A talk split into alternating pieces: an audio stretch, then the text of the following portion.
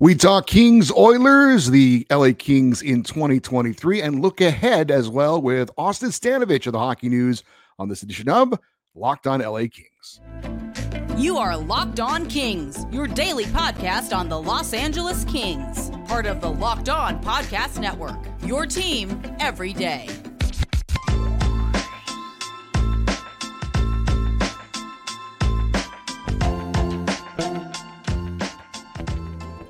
Hey, Kings fans, welcome to Locked On LA Kings, part of Locked On Podcast Network, your team every day. Thanks for making Locked On LA Kings your first listen every day. We are free and available wherever you get your podcasts. We'd love you to leave us a positive comment on Apple Podcasts if you're a fan of the show. And we're on YouTube. Please like and subscribe if you're enjoying this content. I'm Eddie Garcia, your host of Locked On LA Kings. I've worked in sports media for the past 30 years, 20 plus years at the Fox Sports Radio Network also co-host of the Puck Podcast, a weekly NHL review show that's been putting out content for the last 17 years, and a passionate LA Kings fan for over 30 years. Today's episode brought to you by FanDuel. Make every moment more. Right now, new customers get $150 in bonus bets with any winning $5 money line bet. That's $150 back if your team wins. Visit fanduel.com slash locked on to get started. Well, happy new year as we get into 2024. We are going to have a little bit of a different show today to ring in the new year. Uh, we are going to have a recap of the game against the Edmonton Oilers on Saturday, uh, but we're also going to welcome in a special guest to talk about that game and the Kings so far uh, and looking ahead as well. And his name is Austin Stanovich. He is with the Hockey News and covers the LA Kings as well as another team that's in Orange County, which we will not talk about. Hey, Austin, uh, how are you? Happy New Year. I'm doing fantastic. Happy to you know make my second appearance on this podcast. Always a blast coming on here talking Kings hockey with you, and happy New Year to you as well. Uh, great to have you. Um, unfortunately, we're going to talk about the Kings closing out 2023 the way they ended the season the last two years, and that was with they lost to the Edmonton Oilers. Uh, if you missed it, let me give you a quick recap. Uh, Kings, who haven't had great starts recently, solid first period uh, scored a couple of goals, including one on the power play, breaking a slump there uh, to take a 2 0 lead. Kevin Fiala, his eighth of the year. Kempe and Doughty had the assists. And then the second goal, uh, Adrian Kempe gets his 12th of the season. Uh, I should say Kevin Fiala. Uh, his got the goal on that one. Am I? Fli- no, I'm not flipping that right. Uh, it was it was Kempe. Kempe got the uh, the goal. Um, uh, two nothing after one period. Uh, second period, the Oilers would uh, strike back, power play goal from Connor McDavid, and then they score on a four on four. McDavid setting up Draisaitl. So we're tied 2 2 going to the third. No scoring in the third, no scoring in overtime. We go to the shootout, and Edmonton unfortunately gets the extra point, skates off with a 3 2 victory. Uh, we do have a quick look at the game stats here in this one. Uh, the Kings do outshoot Edmonton just barely 28 26. Both teams one for four on the power play. Faceoffs, just a very slight advantage for the Kings, 28 to 27. Block shots goes to Edmonton 16 to 12. And a very uh, rare game where the Kings out hit an opponent uh, 23 to 16. That doesn't happen too often with the Kings this year, but they do fall to 28 and 5, six, excuse me, seven, six, and four at home. And they wrap up that stretch of seven straight games against Pacific Division opponents going four, two, and one. So, Austin, uh, looking at the game against the Oilers, um, you know, a little bit of a different uh, feel because of the recent history, I guess, between the two teams. Kind of felt like a, you know, a little bit of a playoff atmosphere there. I know you were there also at crypto.com arena, but just your general thoughts uh, as far as the Kings and what we've seen so far. Uh, well, let's actually specifically let's talk about what we saw in the game against the Oilers. Yeah, you kind of mentioned it was the almost the opposite of what we've seen from them in recent games. They came out really hot in the first period. I mean, absolutely dominated that period. Frankly, ended up up two to nothing, and then Phil Danault made the point after the game that it was really getting into penalty trouble in the second, letting them get momentum on that power play that the Kings are very familiar with. The Kings have, you know, taken a lot of damage from that power play in recent years, and Connor McDavid did it again, and that got the ball rolling for Edmonton. And once they get rolling, it's very difficult to stop them. Certainly, the Kings weren't bad in that game by any means. I mean, it's going to be tough if you only score two goals against Edmonton, but they also made it tough on the Kings. And I think the standout for me is always going to be the matchups in that game. The Kings got the matchups they wanted to. You know, they got Kopitar out there against Draisaitl. Those two lines Kings won that battle all night. I mean, that top line was all over the Draisaitl line. Got their one goal, probably a little unlucky not to get more.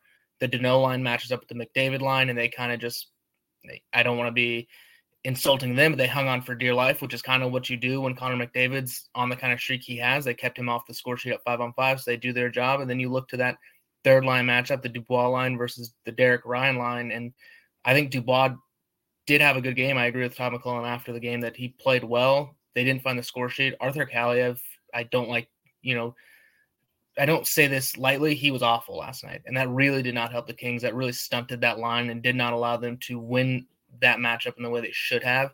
The way the Kings matched it up, that really needed to be a line that took over the game that had at least a goal. And I think if you have, just for sake of argument, Viktor Arvidsson, who's out with injury right now, and instead of Arthur Kaliyev, this is a completely different game because of that matchup. So a little unlucky there. You get pegged by Connor McDavid on the power play, and then again in another, you know, not special teams, but special situation four and four. It's going to happen against that team, and then the shootout's kind of a lottery. So I, I don't think that there's much to learn from last night's game. Really, it was just a tough, tough opponent. It's always going to be tight, physical. We saw that kind of nastiness in that game, and those those games are always going to be kind of a shot in the dark, you know. And again, I think looking to the future, what the positive thing is that your top six matchup, you got what you wanted. I think the Kings did well in that, and in the future, you just need that third line to really take over the game. Yeah, and Cal uh, Kaliyev actually got uh, benched uh, for a few shifts there uh, in the third period uh, as well. So we'll see if there's any changes going forward in the game coming up against Toronto as far as that goes. But obviously, the big spotlight going into this game was the Kings' number one ranked penalty kill against the Oilers' top five power play and a power play that we've seen do so much damage recently, especially in the playoffs. And it's a very small sample size. But was there anything you took away from this matchup as far as how the Kings? Power penalty kill did against their power play again, one for four for Edmonton with the man advantage. Oh, they did great. I mean, again, I think it's such a stark improvement from what we saw really in the last two years against Edmonton. They made they had that huge kill on the five on three in the second period, which kind of grabbed a little bit of momentum back for the Kings. Give up one to that power play. It is what it is. Again, when Connor McDavid's scoring two points a game right now, you're kind of at his mercy to an extent, right? Like you can't be that upset that he got a goal on the power play because that's kind of what he does, especially a goal like the one he scored where he comes from the goal line and beats your goalie up top. I mean, what what are you going to do about that? There's nothing. The, the Kings moved that diamond where you give up almost that exact play because 99% of the league isn't scoring from that spot. He's the 1% that can do it. And you, you kind of put your hands up and say, Connor McDavid beat us. It's going to happen. One for four, you're happy with that. I think in a normal situation across the series, if you're going one for four every game, you like your chances. And obviously, good to see the Kings get a power play goal. It has not been a strength for them this season as it was last year. Um, do you think the power play, other than possibly an addition of Viktor Arvidsson at some point, but do you think the power play of the Kings at this point basically is what it is, or do you think that there is a way the Kings can significantly improve at this point, or is it kind of this is the way it is this year? Uh, it's just not going to be great. It's just going to be average at best. Uh, when Viktor Arvidsson comes back, or if they can somehow find a way to get another right-handed shot to play the front of the net, I think we'll they'll go back to being the dominant power play we saw last season. That that power. If you have not gone and listened to Jack Han on uh, all the Kingsmen podcast last year, who was an assistant coach with Jim Hiller with the Toronto Marlies. I encourage everyone to go and do that because he breaks down so well why the handedness of the net front man is so important. And for this Kings power play, they need a righty in front to be able to pop out and make quick plays to unlock penalty kills, and they don't have that right now. Their only righty up front are Trevor Lewis, who's not a power play guy, he never has been, and Alex Laferriere, who is a rookie, probably isn't trusting those situations, and maybe isn't the right fit for that net front spot. So they're kind of at the mercy of when does Viktor Arvidsson come back. There's not a lot. There's not a lot they can do outside of that. The one thing I think that could be interesting, especially we talked about Kaliyev struggling, maybe some lineup changes, is bringing Sammy Fagemo up, who we know is such a threat on the power play, and essentially flipping the second unit so that they run it out of the right side and the one-time threats on the left side. I think that is an option. You then stick PL Dubois in front, where he's had a lot of success in his career, and you can run it that way. That's maybe the only switch I can see without just waiting on Viktor Arvidsson. after every Kings game, we usually talk on the show about what we liked and what we didn't like about the game. Is there anything in particular that you did like about the Kings' performance against the Oilers? Um, anything you anything that kind of struck you as far as that? On a positive, I think that was the best the Kings have dealt with Edmonton physically over the last two years. I think at times they were pushed around by that team. I don't think we saw that last night. I think uh, I was talking to Connor Doyle or Rink Lords on Twitter. That first shift when you see Phil Danault dump the puck in and just full tilt, try and put Evan Bouchard through the glass. That's what you want to see in a rivalry game. Like he's a physical player, but you don't often see those kinds of plays from him. And when you see that, you know this team's engaged. This team is physically willing to stand up, and I think we saw that in a very.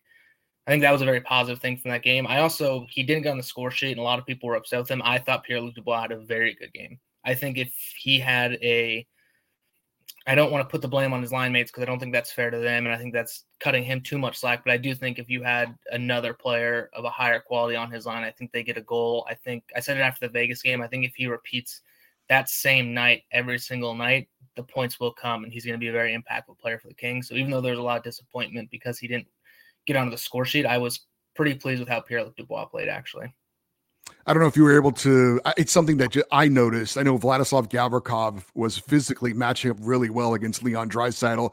Uh, was physical with him against the boards. Even had Draisaitl uh, get frustrated and take a penalty against him as well. So that was nice to see because Draisaitl can be a beast as we saw in the playoffs last year. Uh, certainly liked the start for the Kings. Thought they were the better team five on five. And again, good to see him get a power play goal and snap out of that. Was there anything in particular you didn't like about what the Kings did against the Oilers? I mean, Todd McLellan said it kind of after the game. The play of Arthur Kaliyev, I don't think anyone would liked that even already. He was he struggled all night. Um, but getting outside of just kind of bagging on him, the penalty kill was good, but I think they put themselves in more penalty kill situations than you would like against that team. I think you have to stay more disciplined. A couple offensive zone penalties that you maybe don't need to take, a couple just ill disciplined plays, and you need to score more than two against the uh, Edmonton Oilers if you're going to win games. I just complimented Pierre Luc Dubois with that line as a whole needs to be more productive. And I know Todd McLellan has talked about the Kings playing in pieces. I think he calls it that. And we've kind of seen that lately, right? There's no, there hasn't been that three periods of great hockey. They had a good first against the Flames, and they took a bunch of penalties and got out of their game. Not great starts against the Sharks and Golden Knights, and then they get a good start against the Oilers and kind of can't sustain it through. Did you feel like it's another one of those game where they're good in pieces but not putting it all together? I definitely think there's an element of that. I also personally that kind of thing worries me less against the top teams like the Oilers than it does against the Sharks or the Flames, where they should dominate for 60 minutes. I don't think it's very realistic to expect them to come in and dominate for 60 minutes against another team that's a cup contender. I mean, that's just teams don't really do that, generally speaking. So I think it's okay to have those swings of momentum where you're going to carry play for a while, the other team's going to carry play for a while, and then it becomes how do you do your damage when you're carrying play, and how do you mitigate damage when it's coming back the other way? I thought the Kings did okay in that. Again, the penalty trouble in the second period, as Phil Danault talked about after the game, really I think was a big problem for them. It also puts so much stress on those high end penalty kill guys like your Gavrikov, your da- Doughty played over 30 minutes. And I mean, it puts so much stress on those guys when you keep having to back to back to back kill penalties in one period. So certainly it's something to keep an eye on. I'm not as concerned in the playing in pieces against those top teams. I think it's just part of those kind of games. Well, that was the first of four games against the Oilers this year. Certainly was a uh, competitive, eventful game, and uh, we'll see one more at Crypto and then two in Edmonton coming up later on in the year. Uh, we're going to talk a little bit about what we've seen from the Kings in 2023 this season. We'll do that uh, with Austin Stanovich here coming up on Locked On LA Kings, your team every day. Hey, snap into the action this NFL season with FanDuel, America's number one sports book. Right now, new customers get $200 in bonus bets guaranteed when you place a $5 bet. That is $200 in bonus bets, win or lose. And if you're thinking about joining FanDuel, there's no better time to get on the action than now. The app is super easy to use, got a wide range of betting options, including betting on point spreads, player props, over unders, and more. Obviously, uh, you could love to bet on the NFL if you're a football fan, but of course, the NHL is certainly an option as well, which you're a fan of if you're watching this show. Uh, Kings taking on the Maple Leafs. Want to place a bet on that? Think the over under will be less or more than six and a half goals. Just go to fanduel.com slash locked on and you can place a bet all season long on the NHL and the NFL as well.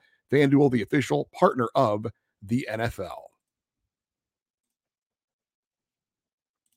All right, we welcome back in Austin Stanovich from the Hockey News. And uh, Austin, we've had 33 games for the Kings this season as we turn the calendar on 2023.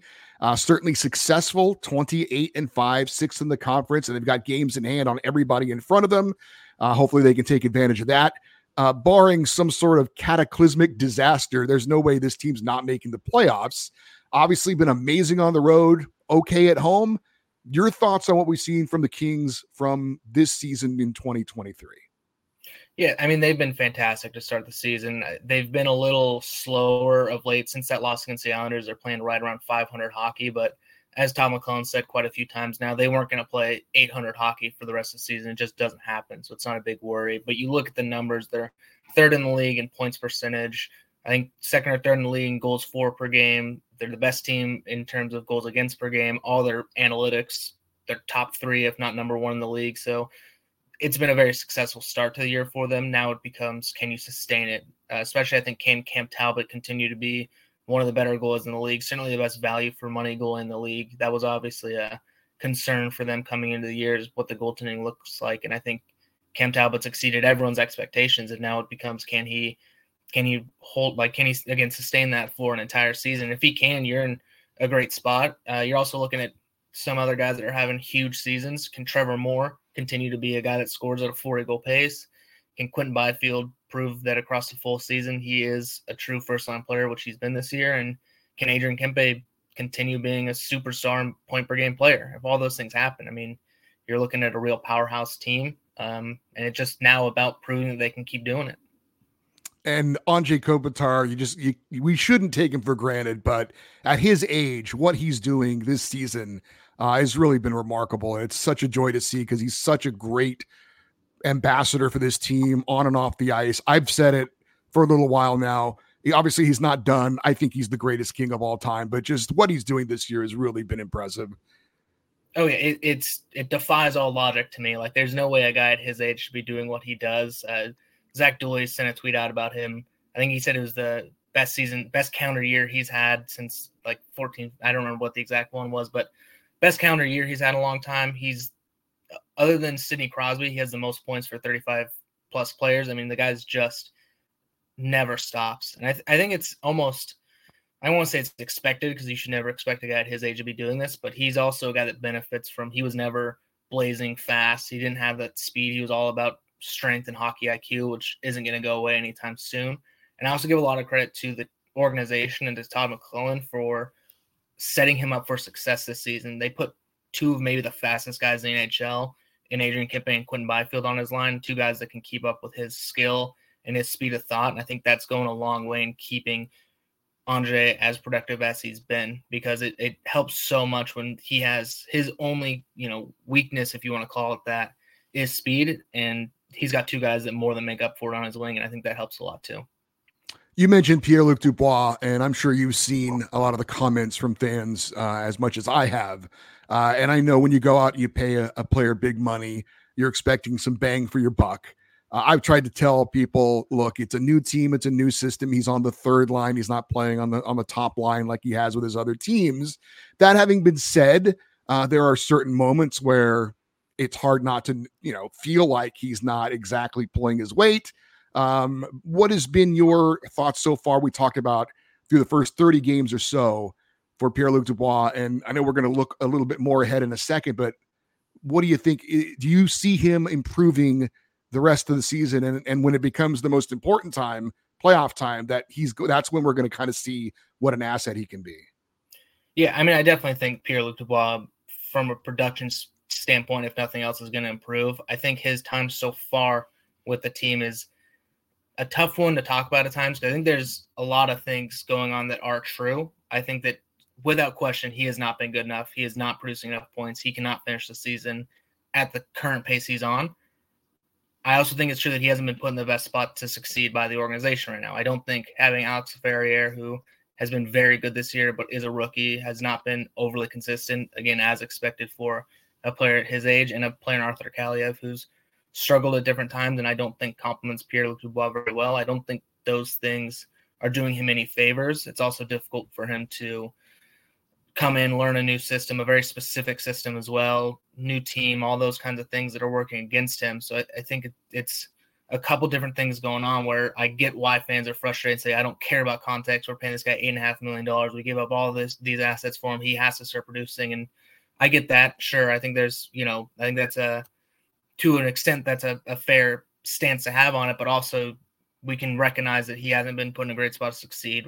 What he's you know, he's dealing with a tough situation. I think he's improved in some of the small areas of the game. His face-off percentage in recent weeks has been significantly better than they've ever been in his career, which I think is huge. I think he's still adapting to being a more defensively responsible center, which he's never really done for a sustained period. And I know Todd McLellan's asking from him. The one thing I don't, I, I see a lot. I think he's a guy that got hit with the he's lazy or doesn't try hard tag early in his career, and I think that's something that just sticks with you and is impossible to get rid of at times. I don't. I've never looked at him and thought this guy's lazy. I don't think he's a buzzsaw like Trevor Moore, but I think every, he's a guy that because he got that ta- that tag, every time he stands up straight and doesn't, you know, power his way through every stride at 100 miles an hour. Like, oh, look at Pierre Luc Dubois being lazy again. I don't agree with that. I think those criticisms are unfair to him. But again, I think there's two sides. Right? I get the criticism. I think a lot of it's fair, but also I think we have to recognize these things that are working against him. And certainly, I think it, it will improve. I think they will find a line that works better for him than the current one. And when that happens, the production will come with what has been better play of late.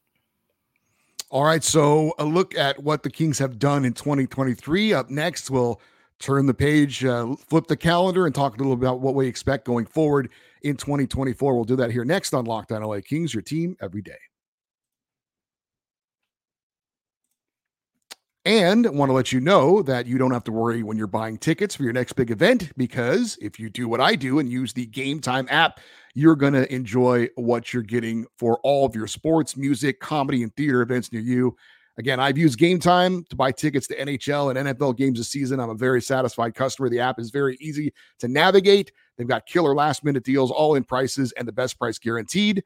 Gametime is the only ticketing app that gives you complete peace of mind with your purchase. And I love it. You can view your seats before you buy it. You know exactly what you're going to get when you get there into your seats. Gametime takes the guesswork out of buying tickets. All in prices show you the total up front so you know you're getting a great deal without any hidden fees. Buy tickets in seconds with the app. Just download Gametime and create an account. Use the code locked on NHL for $20 off your first purchase. Terms apply again. Create an account, redeem the code Download the app and go to Locked On NHL, L O C K E D O N NHL for $20 off. Gametime. Download it today. Last minute tickets, lowest prices guaranteed.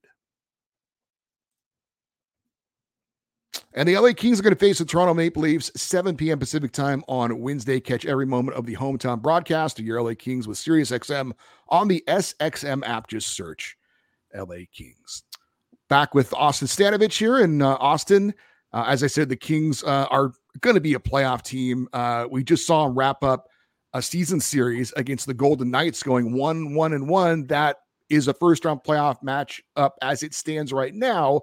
What would your thoughts be on a Kings Golden Knights playoff series? I think that would be must watch TV. I think that would be maybe the best first round matchup in hockey right now if it was to happen. And I think the Kings I don't think you can be, you know, overly confident going in there and thinking you're the favorites against the Golden Knights. They're defending cup champs and still look very good. But I certainly think that is a matchup they can win.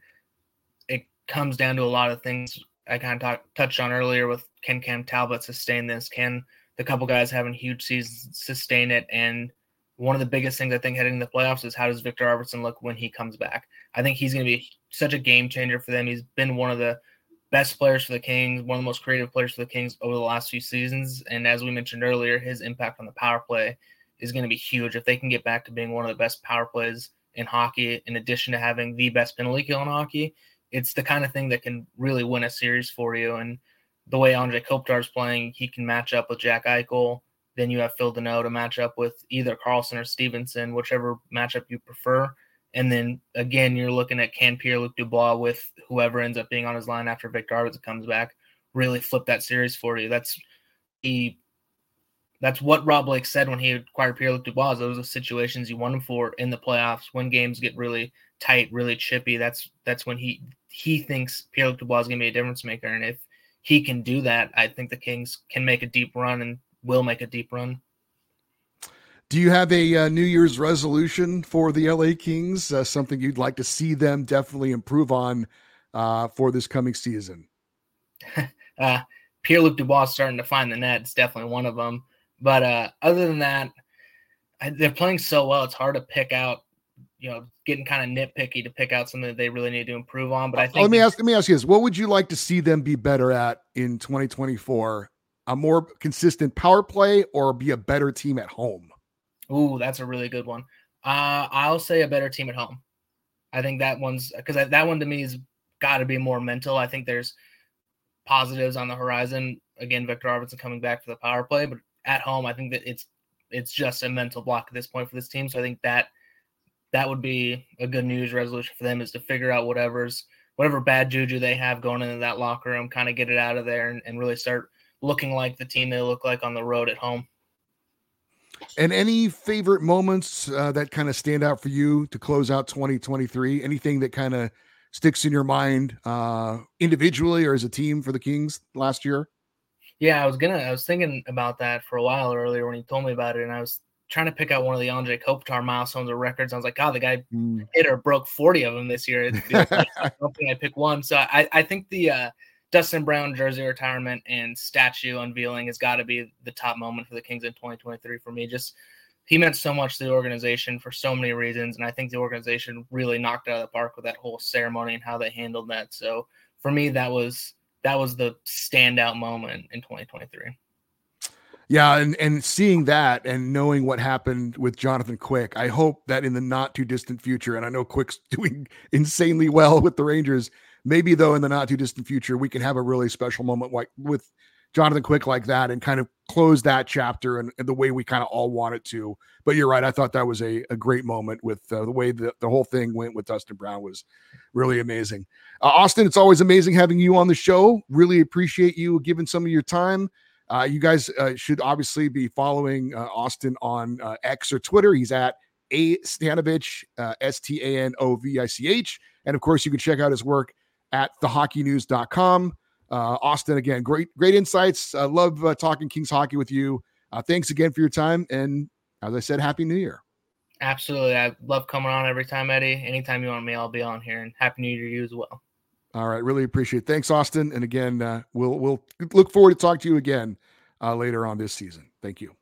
Mm-hmm. All right. So we thank Austin Stanovich for joining us, and we thank you for joining us as well. For you everydayers, those of you that listen and watch Locked On LA Kings every day, coming up on Tuesday's show, we'll obviously preview the Kings Maple Leafs matchup. Wednesday, we'll recap that game. Thursday, preview the Kings Red Wings. Friday, recap that game. And also, it's a Friday fan feedback show as well. Hope you'll join us all week here on Locked On LA Kings. You want to send an email? The email address is lockedoneddie at gmail.com, E D D I E. Uh, and also, uh, you can always post your comments if you're watching on YouTube as well in the YouTube section. And you can stay interact with us uh, on social media, X, Twitter, Instagram at Locked On LA Kings. I'm Eddie Garcia. Thanks again for listening and watching Locked On LA Kings, part of the Locked On Podcast Network, your team every day. Have a great rest of your day. And as always, go Kings, go.